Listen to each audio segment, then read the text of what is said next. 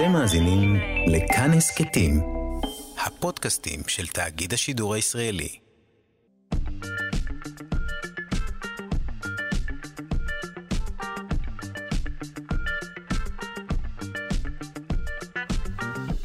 שלושה שיודעים.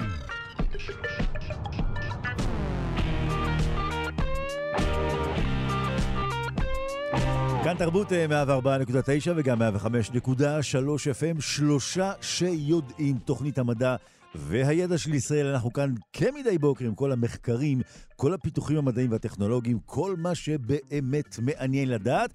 ואנחנו כאן תוכנית מדע בתחנת כאן תרבות, אז אנחנו גם על קו התפר הזה. והיום מסתבר שהקו הזה בהחלט הדוק. כי הנה למשל, כולנו מכירים כמובן את מילותיו של המשורר הלאומי חיים נחמן ביאליק, את כתב כן לציפור בין העצים, ובכן לה 3 ביצים, ובכל ביצה הספן תאיר, ישן לו אפרוח זעיר. עכשיו אתם שואלים עצמכם, מה הקשר בין השיר הזה לתוכנית מדע?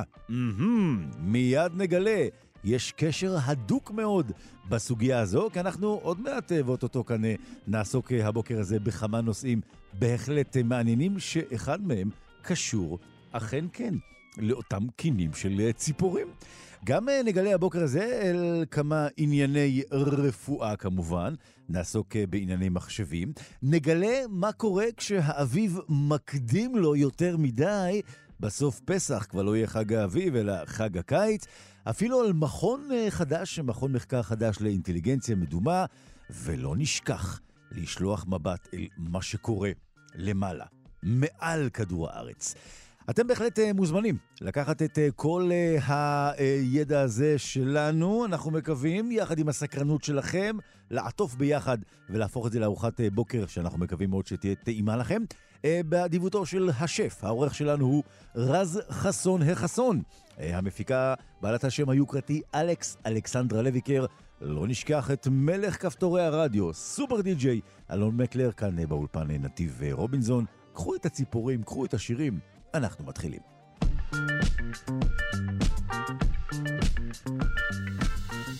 כאן תרבות שלושה שיודעים, אנחנו כל השבוע הזה כולו כמובן הרי מחוברים לענייני הפסח, אז הרי יצאנו ממצרים, יצאנו מאפריקה, אז בואו נשלח מבט עכשיו ליבשת אפריקה, ואחת איך נאמר, נקודות המחלוקת החמות ביותר באבולוציה האנושית היא היכן בדיוק באפריקה התפתח המין האנושי.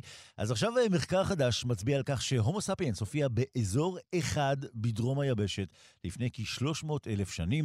אל הסברה הזו הגיע צוות חוקרים מדרום קוריאה ואירופה שדימה את היסטוריית האקלים של כדור הארץ 2 מיליון שנים אחורה, והצמיד אותה לגילויי עצמות וכלים אנושיים עתיקים. המחקר פורסם בכתב העת נייצ'ר, ואנחנו נאמר בוקר טוב לדוקטור אלון באש, מומחה לאנטומיה ואבולוציה של האדם, מהפקולטה לרפואה על שם עזריאלי באוניברסיטת בר אילן. בוקר טוב. שלום שלום וחג שמח. חג שמח, אז בוא נצא שוב מאפריקה בעזרתך, למרות שזה לא מצרים, אלא זה דרום היבשת. דרום היבשת, מה? דרום אפריקה? מבחינת אזור המדינה? כן, כנראה דרום אפריקה, זה באמת כמו שאמרת, זה ויכוח שעתיק יומין, שבכלל כולל, זה לא רק מתי יצאנו, זה גם מי יצא ומי היינו ולמה יצאנו בעצם מאפריקה. באמת שאלות שמלוות לנו כבר הרבה מאוד שנים. ואתה יודע, המחקר הזה אומר על בני אדם שהיו לפני 300,000 שנה, בני אדם הכוונה לאדם מודרני כמוני וכמוך, כן. שהיו בערך לפני 300,000 שנה בדרום אפריקה. אבל לא יפתיע אותי בכלל אם מחרתיים יצא עוד מאמר שיגיד לא, לפני 400,000 שנה במזרח אפריקה מצאנו משהו אחר. התחום הזה הוא מאוד כן. מאוד פלואידי ומשתנה תדיר, אבל מה שאנחנו יודעים היום, גם בזכות המחקר הזה, שהאדם המודרני ככל הנראה התפתח באפריקה, ומשם יצאנו בכמה גלים של הגירה החוצה, לא פעם אחת. אנחנו יודעים דרך אגב שלא רק אדם מודרני עשה את זה, אנחנו יודעים שיש יצורים קדומים לאדם המודרני כמו הומו ארקטוס שיצאו מאפריקה וגם הם עשו את זה כמה פעמים. הם יצאו בגלל יש סיבות, כלומר, הם חיפשו מקום נוח יותר מבחינת אקלים, מבחינת מזון, אנחנו יכולים לשער בעצם? אז זאת היא השאלה הגדולה, כי באמת אפשר לשאול, אוקיי, אז התפתח אדם כזה או אחר, הומו ארקטוס, הומו ספיאנס, אפשר לקרוא לזה הרבה דברים, הומו היידלברגנזיס, ויצא מאפריקה, ובאמת השאלה היא למה, מה הדרייב, מה משך אותו לצאת החוצה מאפריקה.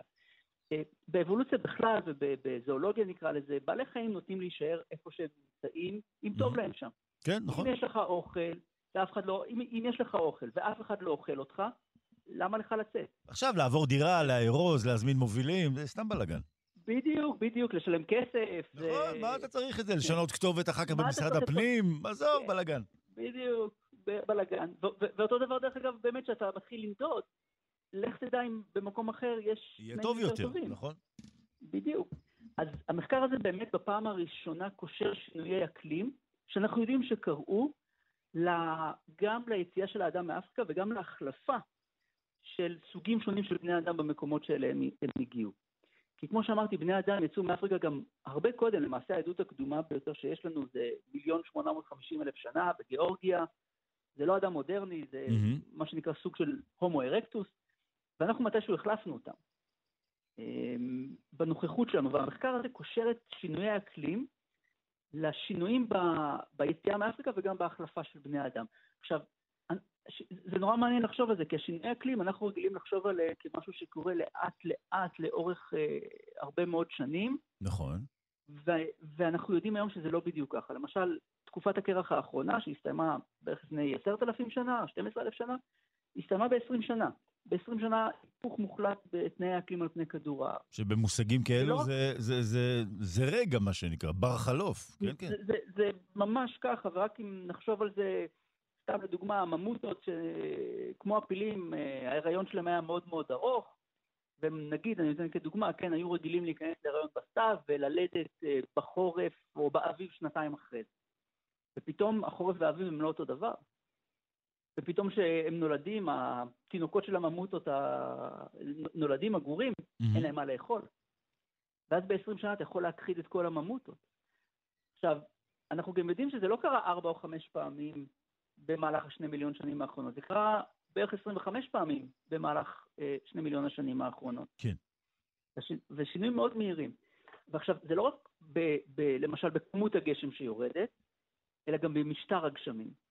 את כל הדברים האלה הם הכניסו לתוך מודל מאוד משוכלל באיזשהו סופר מחשב, שדרך אגב קוראים לו א', הסופר מחשב הזה. א'. בדרום קוריאה.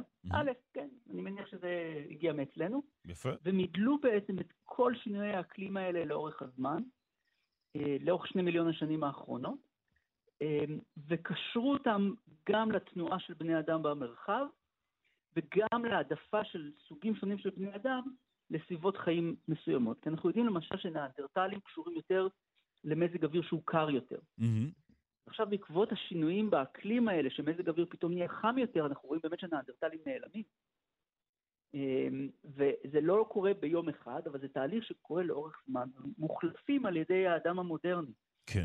ובהחלט, זה למשל עונה לנו על, או סוג של מנסה לנו על השאלה, האם בני אדם, אם אנחנו הכחדנו את הנאנדרטלים. אז התשובה לפחות מהמאמר הזה, זה לא שאנחנו הכחדנו אותם, אנחנו החלפנו אותם. החלפנו. אני רוצה לשאול אתכם, הם השתמשו באיזשהו מודל של מחזורי אקלים, איזשהו מודל מסוים של מחזוריות? כן, כי מה שאנחנו עוד יודעים היום, וזה כבר יודעים דרך אגב הרבה זמן, יש משהו שנקרא אפקט מילנקוביץ', שקשור זה 3 מחזורים שקשורים, נקרא לזה, לגיאולוגיה ולפיזיקה של כדור הארץ. החוקר הסרבי, כן. כן, וכדור הארץ הוא לא נייח, הוא מסתובב סביב השמש במעגל שהוא אליפטי. למשל, הקרבה לשמש משנה במידה מסוימת את האקלים שלנו. ישנה הנטייה של כדור הארץ על הציר שלו. נכון. אנחנו היום נוטים בערך 27 מעלות, נקרא לזה הצפון, אם היינו מסתכלים ישר למעלה. אבל ה-27 מעלות האלה משתנים, יש איזושהי תנועה שמשתנה במחזוריות של כמה עשרות אלפי שנים. זה לא עיגול, זה אליפסה. כן? כן, וזה משתנה כל הזמן. עכשיו, אנחנו מכירים את המחזוריות הזאת, אבל באמת להכניס את כל הררי הנתונים האלה, מדברים על משהו כמו 500 טראבייט של נתונים שהם היו צריכים להכניס לתוך הסופר מחשב הזה שלהם, כדי ליצור מודל באמת מאוד מדויק של 2 מיליון השנים האחרונות, ולהתאים אותו למה שאנחנו מכירים ממה שאנחנו קוראים לו רצף המאובנים או רקורד המאובנים. איזה אתרים פרה-היסטוריים אנחנו מכירים על פני כדור הארץ, מה התיארוך שלהם, איזה בני אדם היו שם. עבודה מאוד מאוד מסובכת, לקח להם חצי שנה רק לאבד את כל הנתונים, ובאמת זה מעניין לחשוב על זה שאנחנו היום, אתה יודע, מדברים הרבה גם כן על שינויי אקלים ודברים כאלה, כן, בטח שיש לנו אחריות על הדבר הזה, אבל לא בטוח שאנחנו בכוחותינו הדלים יכולים עד כדי כך לתרום לשינויי אקלים, בטח בצורה מאוד מאוד נרחבת, כדור הארץ כל הזמן האקלים בו משתנה, כל פעם שמשתנה אקלים, יש לנו כאן אפשרות נפתחות לנו נישות אקולוגיות אחרות וחדשות, שאותם אנחנו יכולים או לברוח מהם, או לברוח אליהם.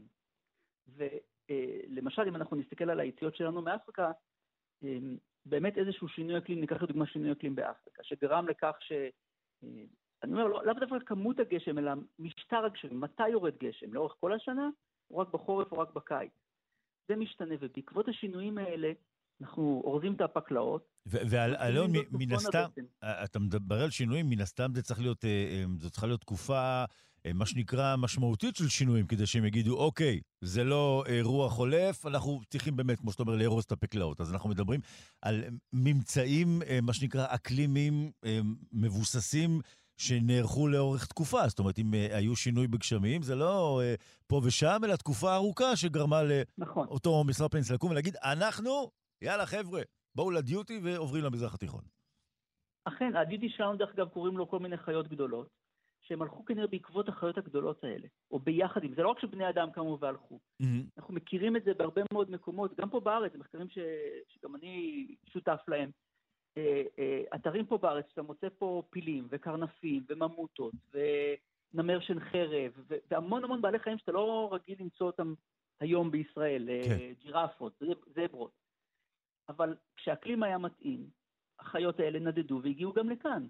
או מהצפון ירדו דרומה, כמו הממוטות ונמר של חרב, או הפוך, ההיפופוטמים והקרנפים עלו מאפריקה, לא נגיד השבר הסורי-אפריקאי, עלו צפונה.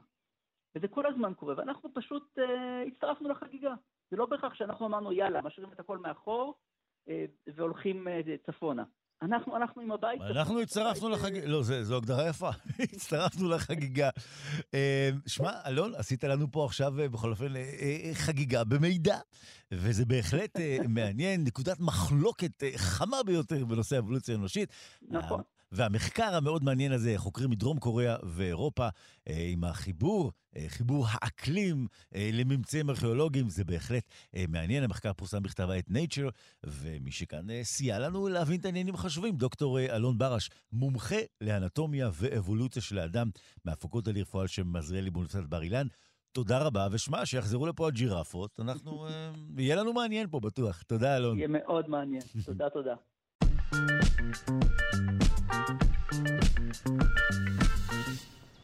על רקע ציוץ הציפורים אנחנו כמובן יכולים להיזכר במילותיו של חיים נחמן ביאליק, כן לציפור בין העצים ובכן לה 3 ביצים ובכל ביצה הספנטאיר ישן לו אפרוח זעיר. אז הכן הזה, זהו קומפלקס המגורים כמובן החשוב בעניין הציפורים, ומתברר שישנה משמעות האם מדובר בכן פתוח או כן סגור. מה הכוונה? יש אדריכלות ציפורים חשובה, והדבר הזה גם משפיע על האופן שבו הציפורים יכולות לשמור על עצמן. נאמר בו כתוב לדוקטור יוני וורטמן, ממוקד מחקרים החולה, החוג למדעי החי, מכללה האקדמית תל חי. בוקר טוב יוני. בוקר טוב. אז הציפורים, כפי שאנחנו יודעים, ציפור בונה כן, ועד היום אולי לא נתנו דעתנו לסוגיה האם היא בנתה כן פתוח או כן סגור. אתה יודע, יכולנו לחשוב שאולי על פי הנוחיות, אולי על פי חומרי הגלם שנמצאו, מתברר שיש לזה משמעות בהחלט חשובה. כן, בכלל כל העסק הזה של הקינים של הציפורים, תמיד ידענו שיש לזה משמעות, אבל הרבה דברים לאחרונה הפתיעו אותנו וקצת שונים ממה שידענו. כלומר, מה זאת אומרת תמיד ידענו שיש איזו משמעות? ציפורים, האב הקדמון שלהם, הארכיאופטריקס, כנראה כבר עף. ומרגע שלמעשה האב הקדמון עף, הם עברו אבולוציה מדהימה לתעופה, והם החולייתנים היבשתיים היחידים שאבולוציה אמרה להם, נקל עליכם את הביצים, תטילו מחוץ לגוף, כלומר, אין ציפורים שמשריצות חיים, או יולדות יצורים חיים, כי הם עברו אבולוציה אדירה, לכך שכל ההיריון יקרה מחוץ לגוף כמה שיותר, כלומר, מטילים ביצים מאוד מאוד קטנות, וכל התהליך של התפתחות עובר קורה בחוץ בקן. אתה אומר, אם היו צריכים לעוף בהיריון, זו הייתה בעיה. זה קצת קשה. לעוף בהיריון קצת קשה, בדיוק.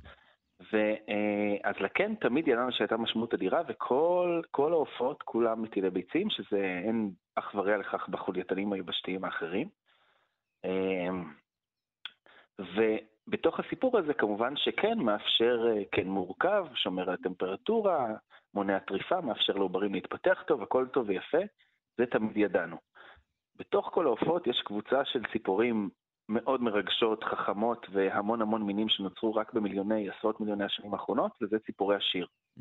שם יש קינים מהממים, יש ציפורי שיר שבונות, קינים מאוד מורכבים, עם כיפה סגורה והכל, מין מבנה יפה, כמו שאמרת, קומפלקס, ורק חור כזה בצד.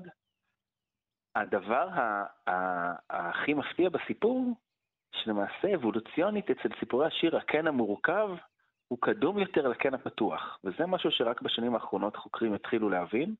כלומר, ציפורי שיר בתחילת דרכם האבולוציונית, שהם קבוצה יחסית חדשה בעופות, יצרו קינים מאוד מורכבים כאלה וסגורים, עם יכולת שמירת טמפרטורה מדהימה. ובשנים ומתוך זה, אבולוציונית התפתחו הקינים הפשוטים יותר, הפתוחים. כן. זה קצת הפוך לאינטואיציה שלנו היה כחוקרים, אבל זה המצב. הרי היינו יכולים לחשוב שכן סגור, הוא יותר מאובטח, הוא נותן יותר ביטחון, זאת אומרת, אז למה בעצם לפתוח אותו? הרי בתיאוריה פתוח יותר, אולי יהיה מסוכן יותר. נכון, יותר מזה, סגור יותר, שומר יותר טוב על טמפרטורה. נכון. אממה, תחשוב שכולנו היינו חייבים לבנות בית במיליוני שקלים, היינו מוצאים את עצמנו כל החיים עבדים של המשכנתה עוד הרבה יותר מהיום, בסדר? וציפור עם משכנתה זה קצת מסובך. בדיוק. עכשיו, אז היתרון בכן פתוח הוא פשוט, שהוא פשוט יותר. כלומר, וזה כנראה אצל ציפורים שהן פחות רגישות לתחום טמפרטורה צר, היה מאוד מאוד מוצלח. כלומר, המוטציה של תכוונו על בית נמוך יותר, מה שנקרא, אולי זה יקרה עוד מעט אצלנו ברמה החברתית בבני אדם, אבל אם תכוונו לבית פשוט יותר, אז תחסכו הרבה הרבה כאב ראש, הרבה אנרגיה, וזה התפתח מהקן המורכב, וזה הפך להיות מאוד מאוד מוצלח, אבל זה רק יכול להיות אצל ציפורים שהן לא כל כך רגישות לטמפרטורה. והציפורים עם הקינים המורכבים, הם ציפורים שהתחום סבילות שלהם הוא הרבה יותר צר, הם חיות באזורים הרבה יותר מוגבלים, למעשה, והציפורים עם הקן סגור הזה, שבו היתרון הגדול שלו זה לתת בקרת טמפרטורה מעולה לעוברים שנמצאים בתוך הביצים ואחרי זה לגוזלים, הוא יתרון גדול, אבל כמו שאמרנו, גובה מחיר יקר, ומצד שני זה יתרון רק לכאלה שיכולים לסבול תחום מאוד מאוד צר. הקינים הפתוחים מאפשרים מצוינים לציפורים שהן פחות רגישות. אם ניקח עוד אנלוגיה ברשותך,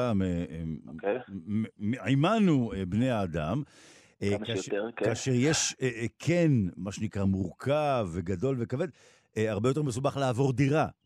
הציפור שיש לה כן, מה שנקרא, פתוח וקל, היא יכולה לבנות עוד אחד, נכון? הרבה יותר בקלות במקום אחר. א', אתה צודק. זה יכול להיות שאחת הסיבות, מה שהחוקרים הראו, למשל, שכן פתוח הרבה יותר נפוץ בעיר, ואחד הסברים שיכול להיות לכך, שאם תרפו לך את הכן בתחילת העונה, אתה תספיק לבנות עוד כן עד סוף העונה. ולעומת זאת, קינים מורכבים, אם שילמת את המחיר, היכולת שכבר לא תספיק בעונה הזו לקנן עוד פעם, אז למעשה הקינים הפתוחים, מינים שיש להם כן פשוט, מצליחים יותר, נכחדים כנראה פחות, מצליחים יותר לפלוש לאזורים עירוניים, והשינויים שחלים בכדור הארץ כנראה קצת יותר לטובתם, או יותר לרעת אלה עם הקן המורכב והסגור.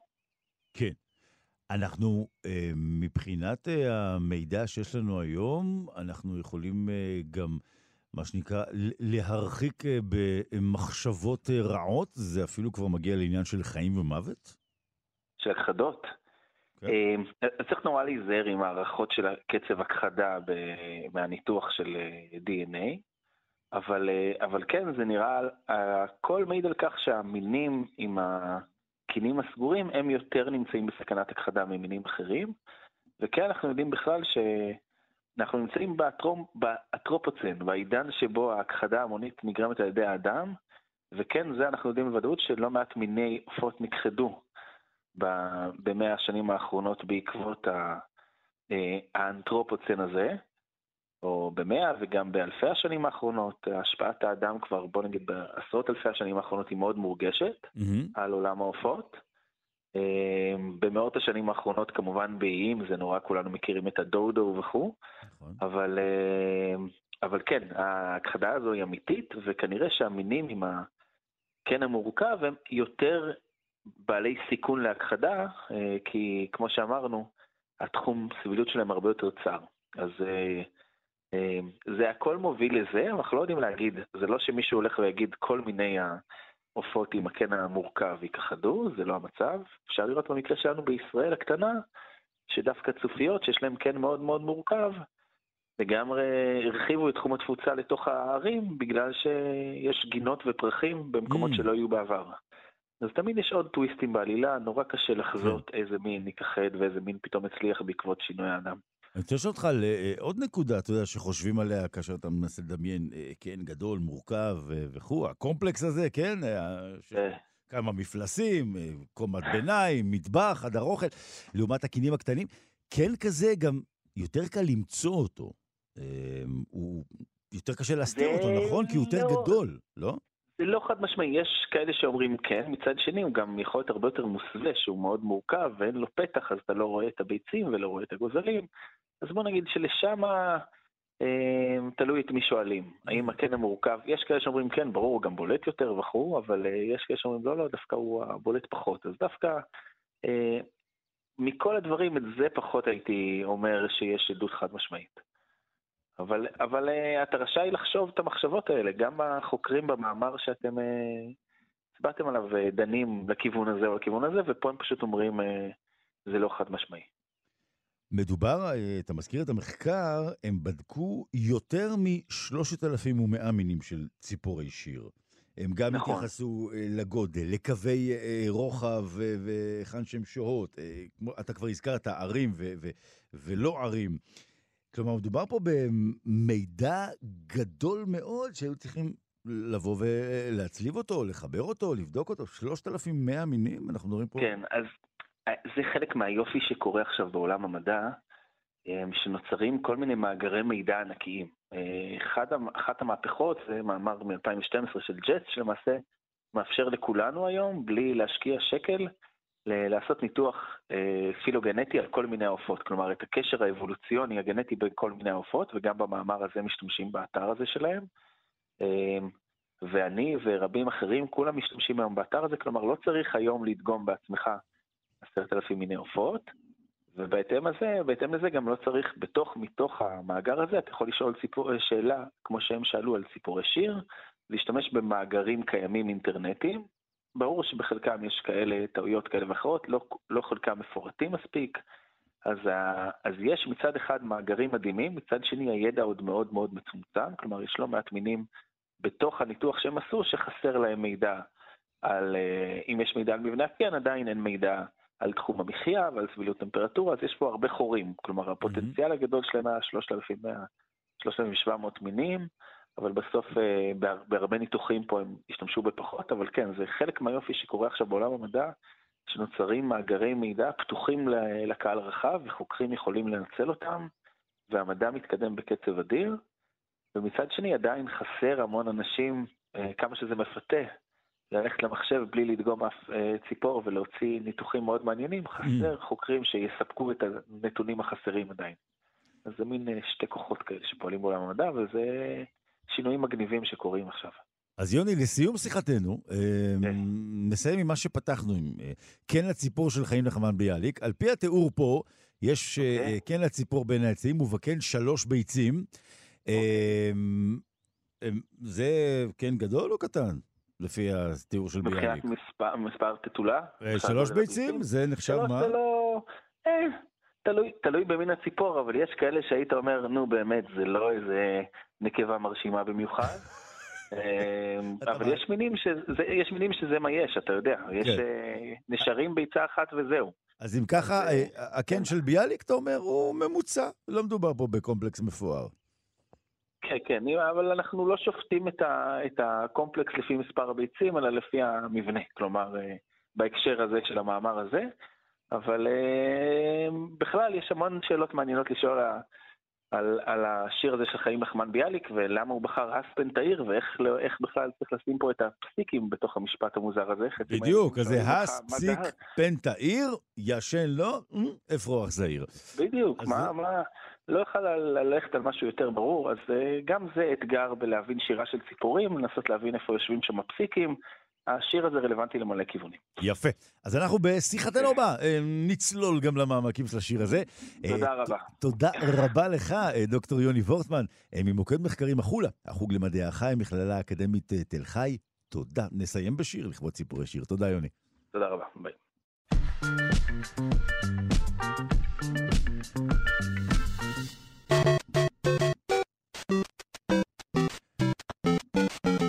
שלושה שיודעים כאן תרבות צלילי המחשבים שלנו, זה אומר שאנחנו מיד נאמר בוקר טוב לרועי בינדרמן, יועץ בכיר להבטחת מידע ומנכ"ל גו סיסטם שירותי מחשוב, שיקח אותנו היום לכמה דברים הקשורים לעולם הבלוקצ'יין. בוקר טוב רועי. בוקר טוב. אז בואו נדבר את הבלוקצ'יין, כי זה באזוורד שכולם שומעים ולא כל כך מבינים מה זה וכו', ואני מניח שבשבוע הבא נדבר על, באמת על מטבעות וירטואליים או על NFC. זאת אומרת, אתה אומר, אתה לוקח אותנו, קורס מבוא בלוקצ'יין, בשלב הבא נלמד קצת על ביטקוין, ארנקים דיגיטליים, לאט לאט בסוף נהיה... נבין בהכל. בואו נדבר על בלוקצ'יין. נתחיל מהבלוקצ'יין, כן. בלוקצ'יין ומטבעות וירטואליים, נגיד ביטקוין או איתריום ו-NFT, זה שלושה דברים שונים שחיברו ביניהם, אבל הם שלושה נתיבים שונים. אז בואו נתחיל מהבסיס, מבלוקצ'יין.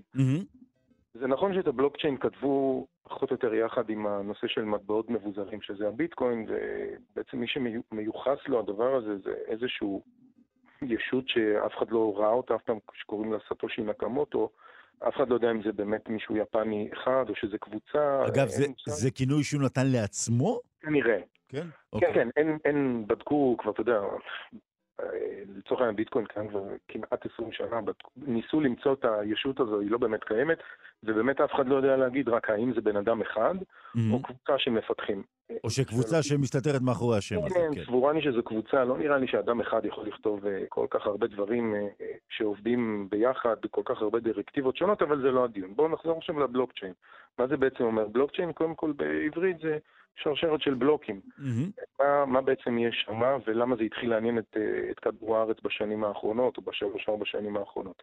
מדובר בעצם איזשהו ביזור של יכולת, של ניהול, נקרא לזה פרוטוקול, או עסקה, או, לא יודע, או חוזה, כאשר בעצם קוראים בו שני דברים. אחד, אין ישות ניהול מרכזית. למשל, נכון, אם אני רוצה לקנות למשל משהו באינטרנט, נכון, אז אני ניגש לאתר כמו eBay או אמזון או וואלה שופ. כן, יש איזושהי מסגרת, נכון? בדיוק, ויש בסוף איזושהי מסגרת אחת שמנהלת את בסיסי הנתונים ואת הרכישה ואת הטרנזקציות וכו'. ובעצם מה שקורה זה שאני, א', אני תלוי בה, וב', מן הסתם אני משלם עוד קצת תקורות, כי מישהו שם גם כן עובד בזה. כן. אז הישות הזו... והיא כמובן, אם מחר לצורך העניין היא קורסת, אז כולנו בברוך, כי אין עכשיו איפה לקנות. נכון. אז בעצם מה שבלוקצ'יין אמר, או הרעיון היה כזה שאומר, בואו ניצור מצב שבו אפשר לנהל עסקה, לא חושב איזה עסקה. שוב, בהתחלה זה היה באמת רק מטבע וירטואלי שקראו לו ביטקוין, אבל כאילו later on זה התחיל לעניין את כולם, כי בעצם אני אומר, אני יכול עכשיו לנהל עסקה, נגיד חתימה על חוזה ביטוח לרכב שלי. אוקיי. כאשר בעצם אני לא צריך יותר את ביטוח ישיר, או לא יודע, כל המנורה וכו' וכו'. בעצם יש חוזה שאנחנו מסכימים עליו, אני והמבטח למשל, או אני וחברת הביטוח, אבל בלי איזה גורם ניהול מרכזי, או בלי איזה השקעה של עוד גורמים במתווכים בזה. ואחרי שאנחנו חותמים על החוזה הזה, בעצם... נוצרים בלוקים של מידע, שכאשר כל פעם שאנחנו מסכימים על סעיף נגיד או על חלק בעסקה הזו, בסדר? הבלוק הזה נחתם על ידי מפתחות הצפנה שהם מבוזרים, זאת אומרת הם לא נוצרו ממקור אחד אלא מהרבה מקורות, והמון המון מקורות מאשרים את הדבר הזה, וואנס הוא נחתם אי אפשר לשנות את המידע בבלוק הזה. למשל, אם נגיד קבענו, ולכן זה התחיל לעניין את כדור, נגיד שקבענו שעכשיו אני מספק כעבודה לנתיב, נתיב אמור לעשות א' ב' ג' צעדים ולקבל תמורתם סתם 150 שקל. ברגע שהסכמנו על הדבר הזה, ואנחנו חותמים את זה נגיד בבלוקצ'יין, ונגיד, ואז אנחנו אומרים, השלב הבא נגיד, אז קודם כל ככה, זה סגור, ואי אפשר כבר לשנות את המידע. בניגוד למשל, נגיד, לחוזה רגיל שעכשיו מאוחסן, נכון, במקום אחר, נגיד, לא יודע, באיזה סטורג' כזה או אחר, נכון, אז אני יכול לצורך העניין להוריד את המידע הזה, או אם אני נגיש אליו, לשנות, זה בקיצור לרמות. אבל אם מחר בבוקר, למשל, אני אומר לך, רואי, אני רוצה עכשיו 250 שקל. יפה, רגע. עזוב רגע על זה. אני אומר, סגרנו, נכון? קודם כל, עכשיו בדיוק, אתה רוצה 250 שקל? זה חוזה חדש. אתה לא יכול עכשיו, לצורך העניין, להוריד את הקובץ, לשנות 250, להחזיר אותו ולהגיד לי, מה פתאום, לא קבענו 150, קבענו 250. אתה פשוט לא יכול. למה? כי כדי לעשות את שינוי המידע, הדבר הזה צריך אישור של המון המון גורמים שלא מכירים אחד את השני, בגלל זה קוראים לזה מבוזר. זאת אומרת, רק מי שמחובר לרשת הספציפית של הבלוקצ'יין הספציפי הזה, יכול להגיד, אוקיי, השינוי הזה הוא מאושר. כנראה שזה לא יקרה, כי אם אנחנו מדברים, נגיד סתם, אפילו רק על 50 משתתפים שאף אחד מאיתנו לא מכיר, למה שהם יאשרו את זה? נכון, אחרי ששנינו הסכמנו והנושא חתום, אז אי אפשר להכניס את השינוי הזה ככה, זה אחד. ואז למשל עוברים לבלוק הבא, שבו אנחנו אומרים, אוקיי, שלב א' הסתיים, עבורו אתה מקבל כך וכך תמורה. אתה מבין? חותמים גם את זה, זאת אומרת, once הוא הסתיים ואני ואתה מסכימים על זה, אז גם מועבר לך כסף וגם את זה חותמים, וכולי וכולי, זאת אומרת... וככה נוצרת בעצם שרשרת של הבלוקים אחד אחרי השני? בדיוק, בדיוק. למה קוראים לזה בלוקצ'יין? כי אנחנו בעצם לוקחים את העסקה הזאת, ולא חשוב על מה היא, זה לא משנה. לא משנה אם זה העברת מטבע, קנייה באתר אינטרנט, יצירת חוזה ביטוח, חוזה עבודה, זה לא משנה. בסוף אנחנו לוקחים עסקה, אנחנו מפרקים אותה לתתי סעיפים על פי ציר התקדמות, מה שנקרא מיילסטונס וכולי. אנחנו חותמים כל בלוק כזה בצורה מבוזרת על ידי המון המון אנשים שאינם מכירים אחד את השני, וברגע שהבלוק הזה נחתם, לא אני ולא אתה יכולים לשנות אותו, כי אין לנו את מפתחות ההצפנה, כי זה בלתי אפשרי, וגם נניח שניסינו לרמות, אז בעצם אנחנו צריכים לשכנע עכשיו, סתם עוד פעם, 50 איש, שהשינוי שעשינו הוא שינוי חוקי, מה שלא יקרה. זאת אומרת, אין סיכוי, כי יש בפרוטוקול גם מפתחות הצפנה, יש שם אחרי זה עוד איזשהו אישור של משהו שנקרא הש, כלומר עוד איזשהו רצף של מספרים וזה שאומר שככה צריך לראות הקובץ, ובסוף יש גם צ'אלנג' לצורך איזושהי יחידה שצריך לענות עליה.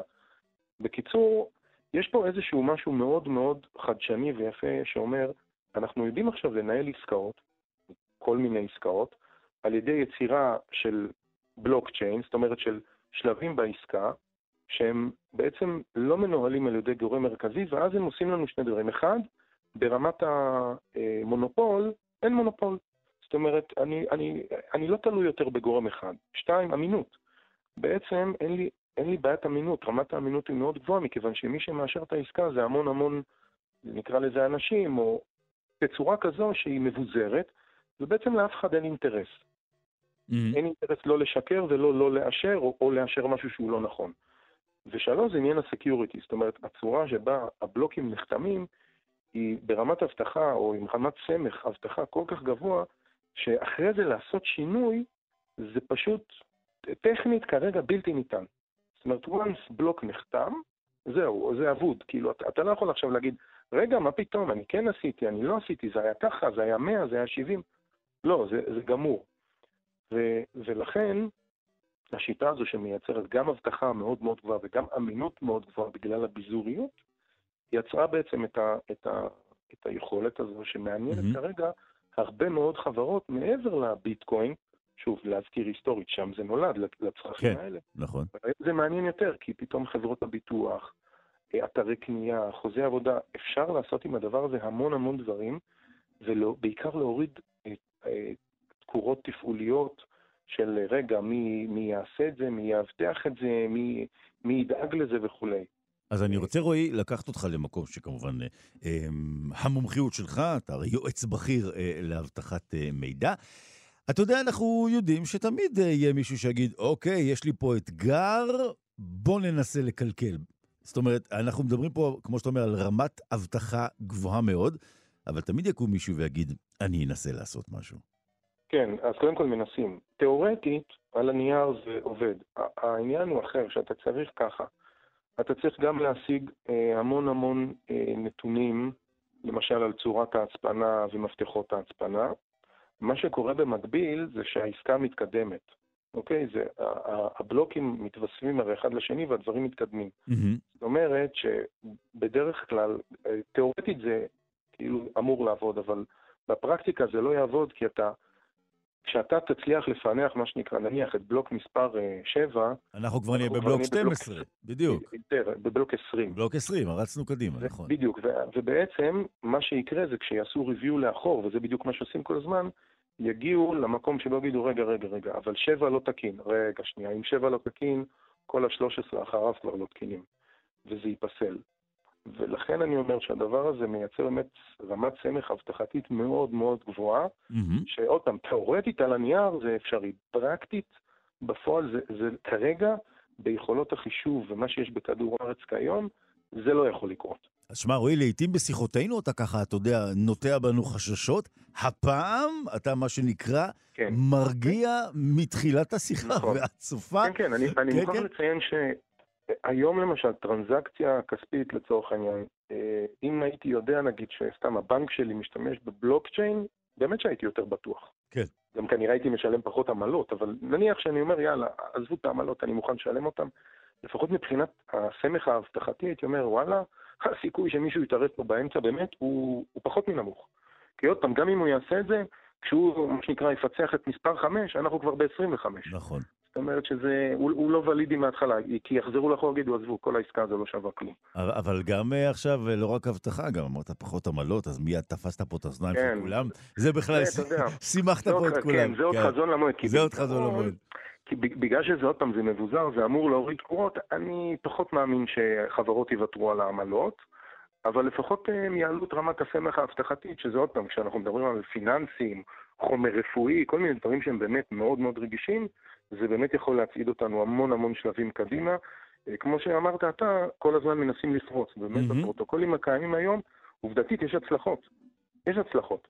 בדבר הזה, הסיכוי להצלחה הוא מאוד מאוד נמוך. ולכן אני מקווה שחברות מסחריות ייכנסו לזה באמת יותר ויותר, ולא רק בשביל מטבעות וירטואליים, אלא בכלל בשביל עסקאות או העברות של חומר מאוד רגיש. אז אנחנו בפעם הבאה גם נדבר על זה היה 250 שקל, בוא נדבר פעם הבאה, אתה יודע, אולי נלך 500 שקל, נכון? למה רק 150, רואי? כן, בפעם, בדיוק. תהיה יותר לארג'. תהיה לארג'. אתריום, NFT, נבין איך זה קשור לבלוקצ'יין, ולמה... העיקר אבל זה מאובטח. רועי בינדרמן, יועץ בכיר להבטחת מידע ומנכ"ל גו סיסטם שירותי מחשוב, תודה רבה על שיחה מרגיעה. תודה, רועי. תודה, תודה. ביי, ביי.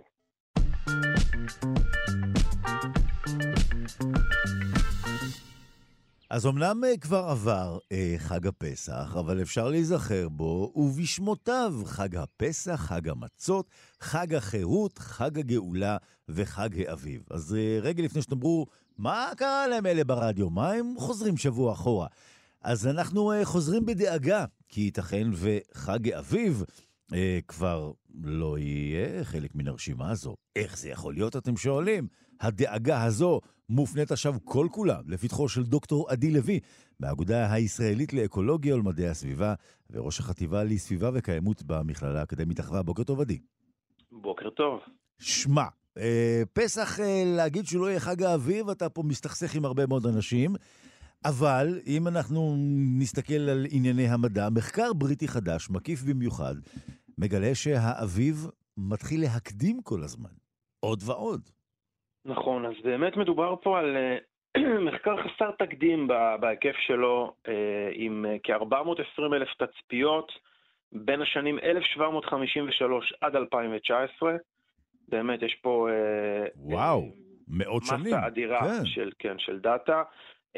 תיעדו מועדי פריחה ראשונה של 406 מיני צמחים, ביניהם 334 אסבונים, 44 מיני עצים, 25 מיני שיחים ו3 מיני מטפסים, וחילקו את התצפיות לשתי תקופות בעצם, עד 1986 ומ-87 ועד בעצם 2019.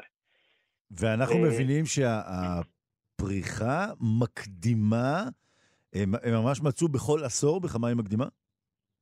אז כן, אז המועד הפריחה הראשון ראו שהקדים ב-26 יום, זה כמעט חודש שלם מוקדם יותר מהממוצע, בין השנים 87 ל-2019, לעומת התקופה הקודמת, 1753-1986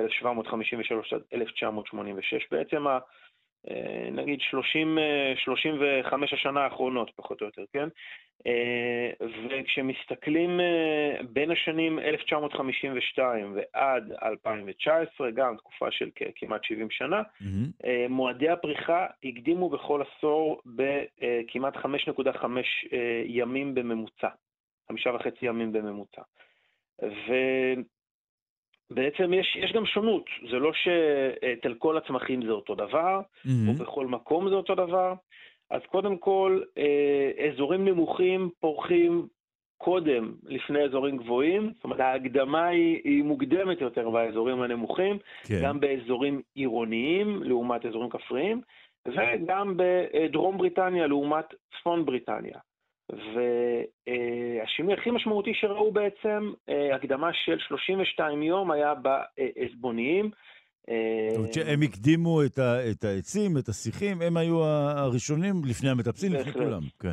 כן, ובעצם ככל הנראה, בגלל שמדובר בצמחים שחיים זמן קצר מאוד, פורחים ומתים מאוד מהר מדי שנה, יכול להיות בעצם שיש להם יכולת טובה יותר להסתגל לתנאים המשתנים, אבל מה שמעניין הוא שבעצם כשאנחנו מסתכלים על נתונים מטאורולוגיים, על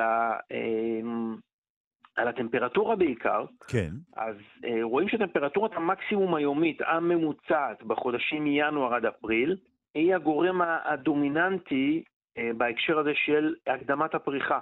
זאת אומרת, עלייתה של הטמפרטורה. כן, התחממות שאנחנו חווינו עד היום של כמעלה צלזיוס בממוצע.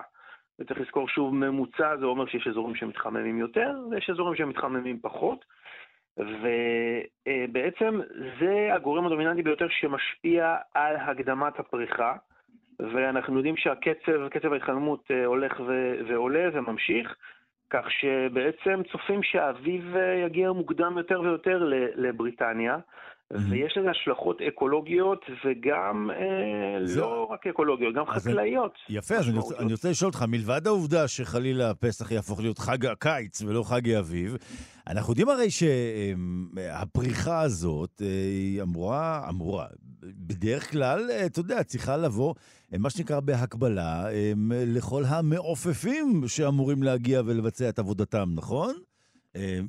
אי אלו חרקים ומעופפים שיש להם עבודה עם כל הדברים החשובים הללו. נכון, אז מלבד חלק מהצמחים בעצם שמאובקים על ידי הרוח, כמו חיטה וגידולים, אפילו גידולים חקלאיים אחרים, אבל רוב הצמחים בעצם דורשים איזשהו מאביק. מאביקים האלה הם חרקים, הם ציפורים, זה תלוי בצמח, אבל מדובר על איזשהו שיתוף פעולה. הצמח מייצר את העצוף, ובתמורה החרק, המאביק, נושא את האבקנים שלו מפרח לפרח, ובעצם יוצר את ההפריה, וככה מייצר לנו גם בחקלאות את פירות, ירקות שאנחנו אוכלים. כשהאיזון הזה בעצם יוצא מסנכרון, החיבור הזה בין חרקים, ציפורים, ודרך אגב חלק מהציפורים גם אוכלות את החרקים האלה, וגם תלויות בהם למזון שלהם בעצם, כשכל הסיפור הזה יוצא מאיזון עם הפריחה, אז התוצאה תהיה פחות הפריה של פרחים ופחות פירות, וזה יכול להשליך גם על החקלאות. אנחנו יודעים שלמשל, כל הנשירים שאנחנו נהנים מאוד, משמשים, אפרסקים, תפוחים, אגסים. שקדים, כל החבר'ה האלה. כן, כל החבר'ה האלה, הם דורשים מנת קור מאוד משמעותית בחורף, הקיצונים ביותר דובדבנים, כן, שדורשים ממש, אם אני זוכר נכון, סדר גודל של מעל 1,000 שעות קור בחורף, ואם הם לא מקבלים מספיק שעות קור, הם גם, לא רק שהם עלולים לפרוח מאוחר יותר, הם גם בעצם מייצרים פחות פרחים. אז ההשפעות של שינוי האקלים, במקרה הזה על חקלאות, הן כפולות בשני ההיבטים האלה, גם הטמפרטורה שמתחממת בעצם מוקדם מדי, וגם בעצם הבעיה של חוסר בשעות קור שיכולה לפגוע בכל מיני גידולים חקלאיים. ועוד אלמנט אולי גם משמעותי, ואנחנו חווים את זה גם אצלנו מדי פעם, פתאום באמצע החורף אנחנו מקבלים איזשהו יום או יומיים, אפילו שבוע, מאוד מאוד חם. נכון. ואז חוזרים לאיזשהו חורף. וזה עוד יותר אפילו מבלבל את הצמחים, וגם עלול לייצר פריחה שאחר כך לא שורדת ולא מייצרת הפריה. לכן יש פה מגוון רחב של השפעות על הצמחייה. והדוגמה הזאת מבריטניה, דרך אגב, היא לא חריגה. אנחנו יודעים שזה קורה ביפן, עם פריחת הדובדבן שיוצאת מסינכרון מוקדם ביותר בשנים האחרונות, ביחס ל-1200 השנה האחרונות. ביפנים מתעדים את זה לאורך השנים. ו3/4 מהפארקים בארצות הברית, הפריחה מגיעה מוקדם יותר בהשוואה לתחילת המאה שעברה. זאת אומרת, זו תופעה שהיא נרחבת בעולם, זה לא רק בבריטניה, ואצלנו במצב של אקלים ים תיכוני על סף המדברי, התופעות האלה עוד יותר מוקצנות, כך שהסכנות שאנחנו יודעים עליהן ומכירים עלולות להתבטא בצורה משמעותית עוד יותר. אז יש אותך, עדי, הזכרת כאן באמת את הכמות הגדולה, הזכרת כמעט 420,000 תצפיות, מעל 400 מיני צמחים. הדאטה הזו, איך זה בוצע בפועל? איך זה בוצע? בעצם המידע נאסף לאורך הרבה מאוד שנים. יש תיעוד טוב מאוד בבריטניה של פשוט תצפיות, המדע הזיאולוגים והחוקרי הבוטנאים, החוקרים בוא נגיד, הקדומים ביותר, זה מה שהם היו עושים, היו יוצאים פשוט לשדה, החוצה, ומתעדים, רואים איזה פרחים, איזה צמחים, איזה בעלי חיים הם רואים, מתי הפריחה מגיעה, מתי, כמה זרעים יש, כמה פירות יש, ובעצם המידע הזה תועד לאורך, כמו שאמרנו, מ-1753, ובשנים האחרונות ברזולוציה גבוהה יותר, ובעצם גם בעשורים האחרונים אנחנו יודעים שממש עושים סקרים יזומים מאורגנים, מסודרים, גם בישראל, לדוגמה סקר הפרפרים שנעשה ממש בתקופה האחרונה, וככה בעצם צוברים כמויות גדולות מאוד של מידע, שניתן להשוות אותו למידע הקיים מהשנים הקודמות. אז אנחנו עם כל המידע הזה, ועם כל הדברים שאמרת לנו, נחזיק אצבעות לאביב, שבשנה הבאה יגיע סמוך לחג הפסח, ולא יקדים יותר מדי ויהפוך את פסח לחג הקיץ. אם זה יקרה, אתה תשכים קום ותוזמן מיד לכאן כדי להסביר את העניין הזה. דוקטור עדי לוי, מהאגודה הישראלית לאקולוגיה ולמדעי הסביבה, וראש החטיבה לסביבה והקיימות במכללה האקדמית אחווה, יום קיצי שיהיה לך. אל תגיד אביב, תגיד קיץ. תודה, עדי. גם לכם.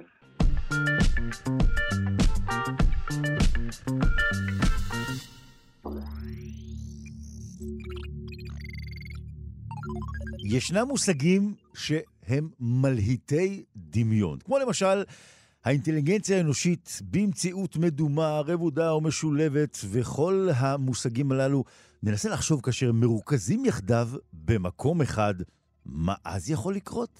יכול לקרות דבר נהדר, ובמקרה הזה מדובר במרכז מחקר חדש וראשון מסוגו בישראל, מרכז מינרווה לחקר האינטליגנציה האנושית, במציאות מדומה רבודה משולבת, ובראש המרכז באוניברסיטת תל אביב עומד פרופסור תום שיינברג, בית הספר לנוירוביולוגיה, ביוכימיה וביופיזיקה בפקולטה למדעי החיים על שם וייס. בוקר טוב פרופסור שיינברג. בוקר טוב, שלומך. אנחנו יכולים לברך על מרכז חדש אפשר לכן לומר, ראשון מסוגו בישראל?